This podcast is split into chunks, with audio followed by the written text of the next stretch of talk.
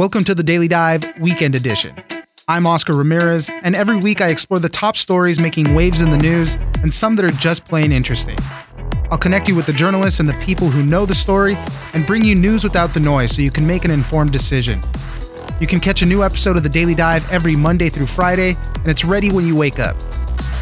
On the weekend edition, I'll be bringing you some of the best stories from the week. This week, we had a surprise ruling for many as the Pennsylvania Supreme Court on Wednesday overturned Bill Cosby's sexual assault conviction. This paved the way for him to be immediately released from prison.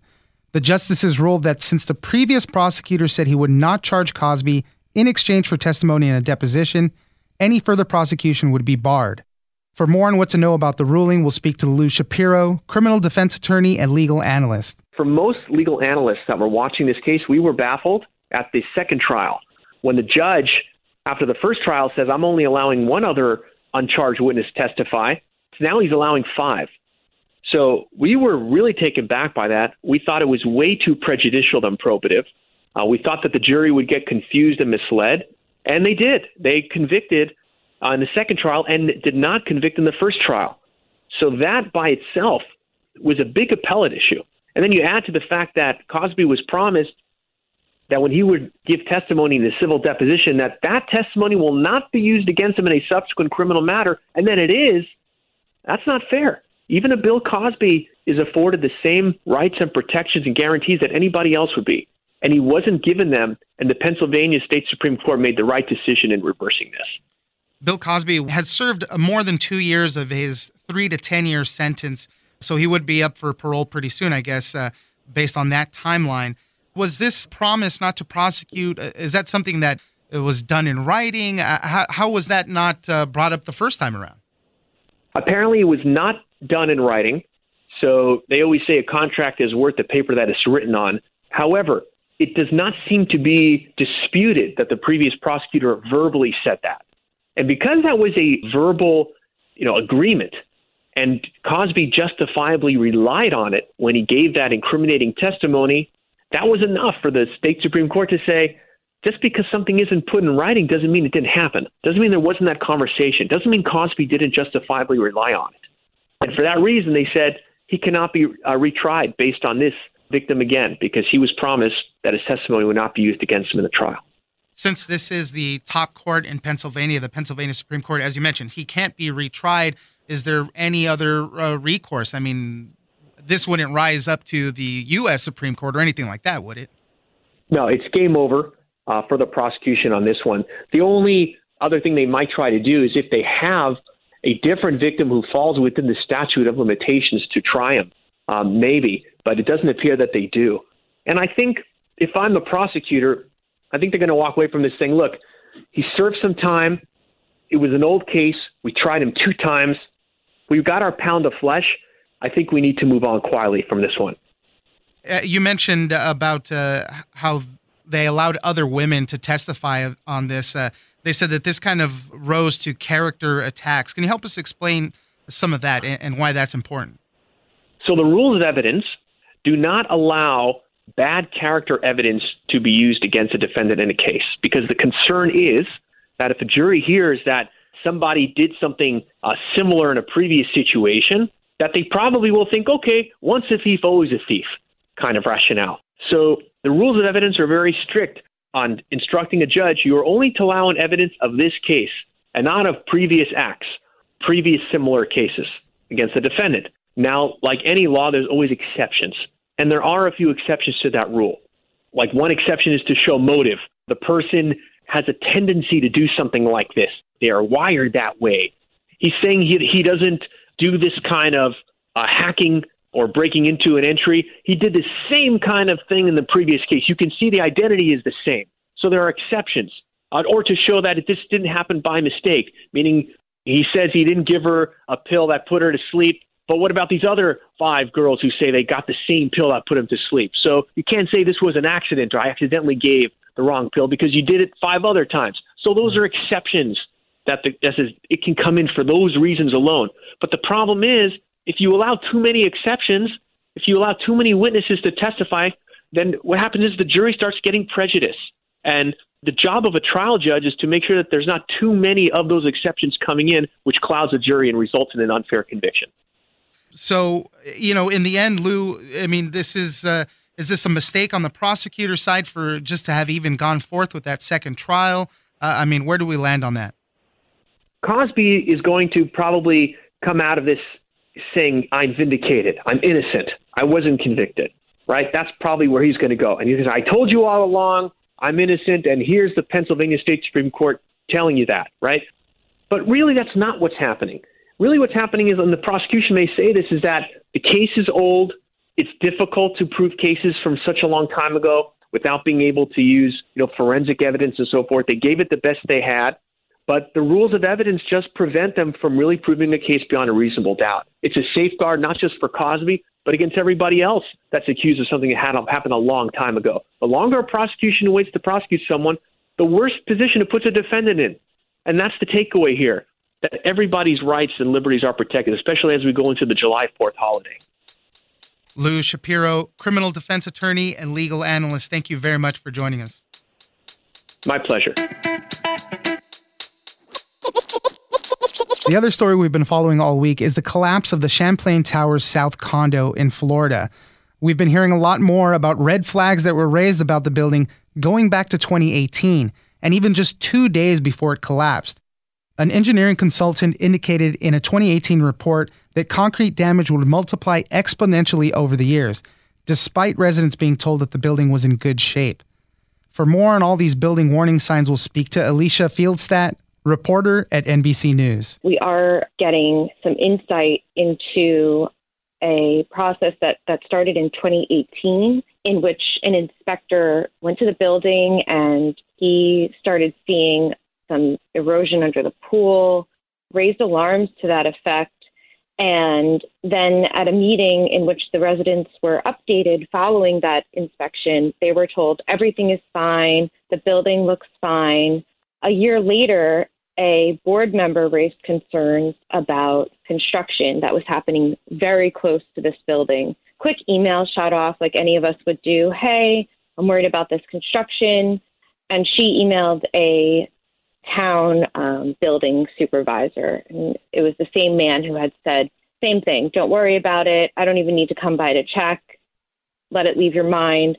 In 2021, when someone else came by to simply check the pool of the building, was when the extreme erosion they they started finding so much more and the 2018 warning had come to fruition and that's when the, the building president sent a letter to the residents telling them that it was going to be a, a pretty penny to fix all of these concerns. And just to be clear, this is a condo building. So the people in the building essentially own the building. So if, if there need to be repairs, then they all need to chip in. And between 2018 and 2019, that number rose by $6 million from 9 million to 15 million. And the, the language in this letter is, you know, months before half of it collapsed is just the alarm bells. Right. Yeah. I mean, um, in that report, they said, hey, this needs to be handled pretty quickly, that all of these things would multiply exponentially, the problems that were mm-hmm. going on. And as you mentioned, you know, the residents at the time were told nothing was really wrong. There was no urgency, despite this report, to start kind of fixing some of those things. You know, you mentioned that, you know, there was a pool inspector there checking out uh, some stuff that was two days before the building collapsed. He even took pictures of cracked concrete, exposed rebar, and he wasn't there to do anything for the building. He was just doing pool inspection stuff. But he, even he noticed standing water in some of the uh, par- in the parking garage. All of this stuff was alluded to in that report from 2018 that you were mentioning. And then again in the letter that the president sent just in April. And that pool inspector he said there was standing water all over the parking garage. He said there was a puddle of water and specifically located in a part where the contractor in 2018 had reported there was major structural damage. So there were warning signs here. This wasn't something that came out of nowhere. We had three years of warning signs. And again, we still don't know exactly what had caused this building to partially collapse but it's definitely coming into clearer view. And that pool area, we have another uh, colleague of mine spoke to a woman yesterday, or a man yesterday, whose wife had called him during the collapse, and she said the pool was just swallowed, and then the line disconnected. This was Right. shortly before the building flattened. In the meantime, we've seen some lawsuits filed around this already. We've had three lawsuits. At least two of them have been class action. And what the board is saying now, this is the building board. Again, owners of the building, residents in the building make up this board. They've responded repeatedly that they, they really want to focus on the search and rescue now, and they, they don't want to talk about the legal action just yet. It's, it's too soon. The other thing is uh, there's a nearly identical building, Champlain Towers North, which is about a block away. I think it was built a year later from the South condo, which is the one that collapsed. Residents, uh, I think they're doing some audits there and looking into the structural integrity there. Uh, a lot of the residents there aren't leaving. They say that that building is better maintained, but you know this is just causing for a lot of building inspections in the area. Anything above, I think, six stories, uh, 40 years old or more, you know, they're really starting to turn a closer eye to these things. Yeah, the mayor has ordered that for all of these buildings. And again, they're all told to go through this 40 year audit, but she's just making sure that that is happening. And anything that that is near that 40 years they're on the ground right now looking at those. And same with that sister building. They've already done a quick audit on it and they're going back and they're going to do a more in-depth one. But residents have said that most of them are sticking around. Only about 25% have left according to their account. Alicia Fieldstadt, breaking news reporter at NBC News. Thank you very much for joining us. Thank you thanks for having me Fourth of July weekend is here, and it's important to be safe when dealing with fireworks. In South LA on Wednesday, an explosion came for the LAPD. They responded to a tip and found 5,000 pounds of illegal fireworks at one home, including other improvised explosive devices. Those devices were put into a special chamber to be detonated when an unexpected explosion occurred, injuring 17 people and damaging nearby cars and homes. For more on this story, we'll speak to Steve Gregory, KFI news reporter in Los Angeles. they got a tip from a neighbor in in a part of South Los Angeles that there had been a stash of these illegal fireworks. And so when bomb squad techs from the Los Angeles Police Department got on scene, they went inside and they were able to look around and see that they had boxes and boxes of these fireworks. So they used trailers and they used box trucks to get all of those cases out. Well, deep embedded in the back of this garage area, they found other boxes that didn't match the first set. And when they started to look at it, they realized they had improvised explosive devices. Now, they appeared to be about the size of a Coke can. There were 40 of those items, then about 200 more, the same shape, but much smaller. So they had to go through a, a, a protocol of cutting them in half with a robot and checking the chemical properties and doing x-rays to make sure there wasn't any other metal pieces in it. Maybe it was an explosive with, you know, some sort of ball bearings or nails or something in them.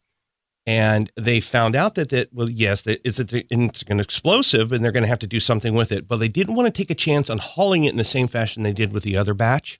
So they brought in what they call their total containment vehicle. It's this round spherical gadget. I, I, for lack of a better word, it's a vessel, I guess, Right. that's mounted onto a flatbed trailer and hauled by a semi tractor. And they were putting some of that in there and about to detonate it or neutralize it to make it inert when all of a sudden the entire thing just obliterated. The entire total containment vehicle just exploded. Right. It was a huge scene, and there was camera crews on hand and everything. There's actually audio of it because that's how much interest there was in it. So let's play a little clip of that explosion. As I mentioned, homes were damaged, a car flipped you- over well, no- yeah, car got knocked over, and you'll hear the car alarms being triggered.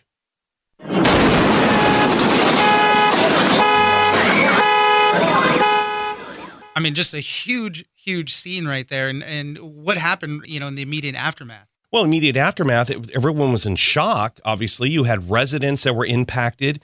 You had officers that were on scene. Now, because keep in mind, this was already a planned event. So you had plenty of officers on scene. You had a containment area, a safe zone. You had Los Angeles City firefighters there. You had members of the Alcohol, Tobacco, Firearms Agency there. So you had people already around the area.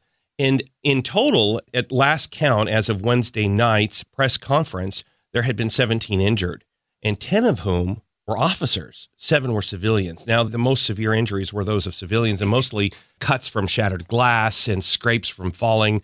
A lot of ear ringing, Yeah. and a lot of those kinds of injuries. Fortunately, no one had any life threatening injuries. Well, I mean, in a situation that is so unexpected, nobody thought that was going to happen. I'm sure people were a lot closer than they should have been. Right, Uh, you know, because they assumed everything was Yeah. under control and they have detonated explosives in that containment vehicle numerous times before. I want to talk a little bit more about that containment vehicle. Here's LAPD Chief Michael Moore talking about how it should have been sufficient. Whatever they were putting in there should have been the the truck should have held up. The total charge or group of this improvised explosives was less than 10 pounds, is, is our investigation to this point. That the rating, is my understanding of that vessel, as a rating, a standard rating of 15 pounds of material, with an outer containment shell of 18 pounds. So that should have been enough. I mean, uh, we'll obviously learn more as the investigation goes, but I mean, does that suggest there was more than maybe gunpowder in these IEDs? I mean, Right. And I do they think, The, the two prevailing theories, according to sources of mine in law enforcement, that it was a chemical that they did not identify. There was something in that batch that they were unable to detect, or there was structural integrity issues with the actual vessel. Those seem to be the two prevailing theories. wow. And, you know, for it to completely obliterate the way it did, there had to be a catastrophic failure of the design of that, or it needed servicing. I, I'm not sure the background on how those are serviced and how they're maintained, but structural integrity was being thrown around quite a bit last night. Yeah, I mean, there's a lot of video, and people can check it out and just see how huge that explosion was. They said that the top of this armored container probably weighs as much about as, as one ton, Mhm. and that thing flew like two blocks away. Right. Now, the other fireworks that they were able to haul away safely were those uh, just kind of your normal mortars and other these illegal Yeah. fireworks sets that we usually see. commercially designed and commercially manufactured. And they're telling us that they came from out of state, so somewhere out of California. It's not clear if they meant Mexico or just recently, Cal Fire announced 80,000 pounds of seized fireworks in the last two months just from the Arizona California border and the Nevada California border. So just an interdiction program between those two borders. Right. And so these fireworks, 5,000 pounds in total, That's a lot. that's a ton, that's a ton of fireworks. Totally. Uh, but um, it's not clear the origin of them and who manufactured them. But the thing that had them most concerned were those IEDs. Yeah, of course. Arrests made. They arrested 27 year old Arturo Cejas in all of this. Mhm. I mean, he's a young guy, but anything more that we learned about him? Other than his ten-year-old brother was there too, Oh, wow. and they had to uh, call Child and Family Services to come get the ten-year-old brother. And in addition to the possession of the illegal fireworks and explosives, they're looking to tack on a child endangerment charge as well. What do uh, police departments, fire departments do in the lead up to the 4th of July? Pandemic happened. There's a lot of pent up demand to party and blow these things up.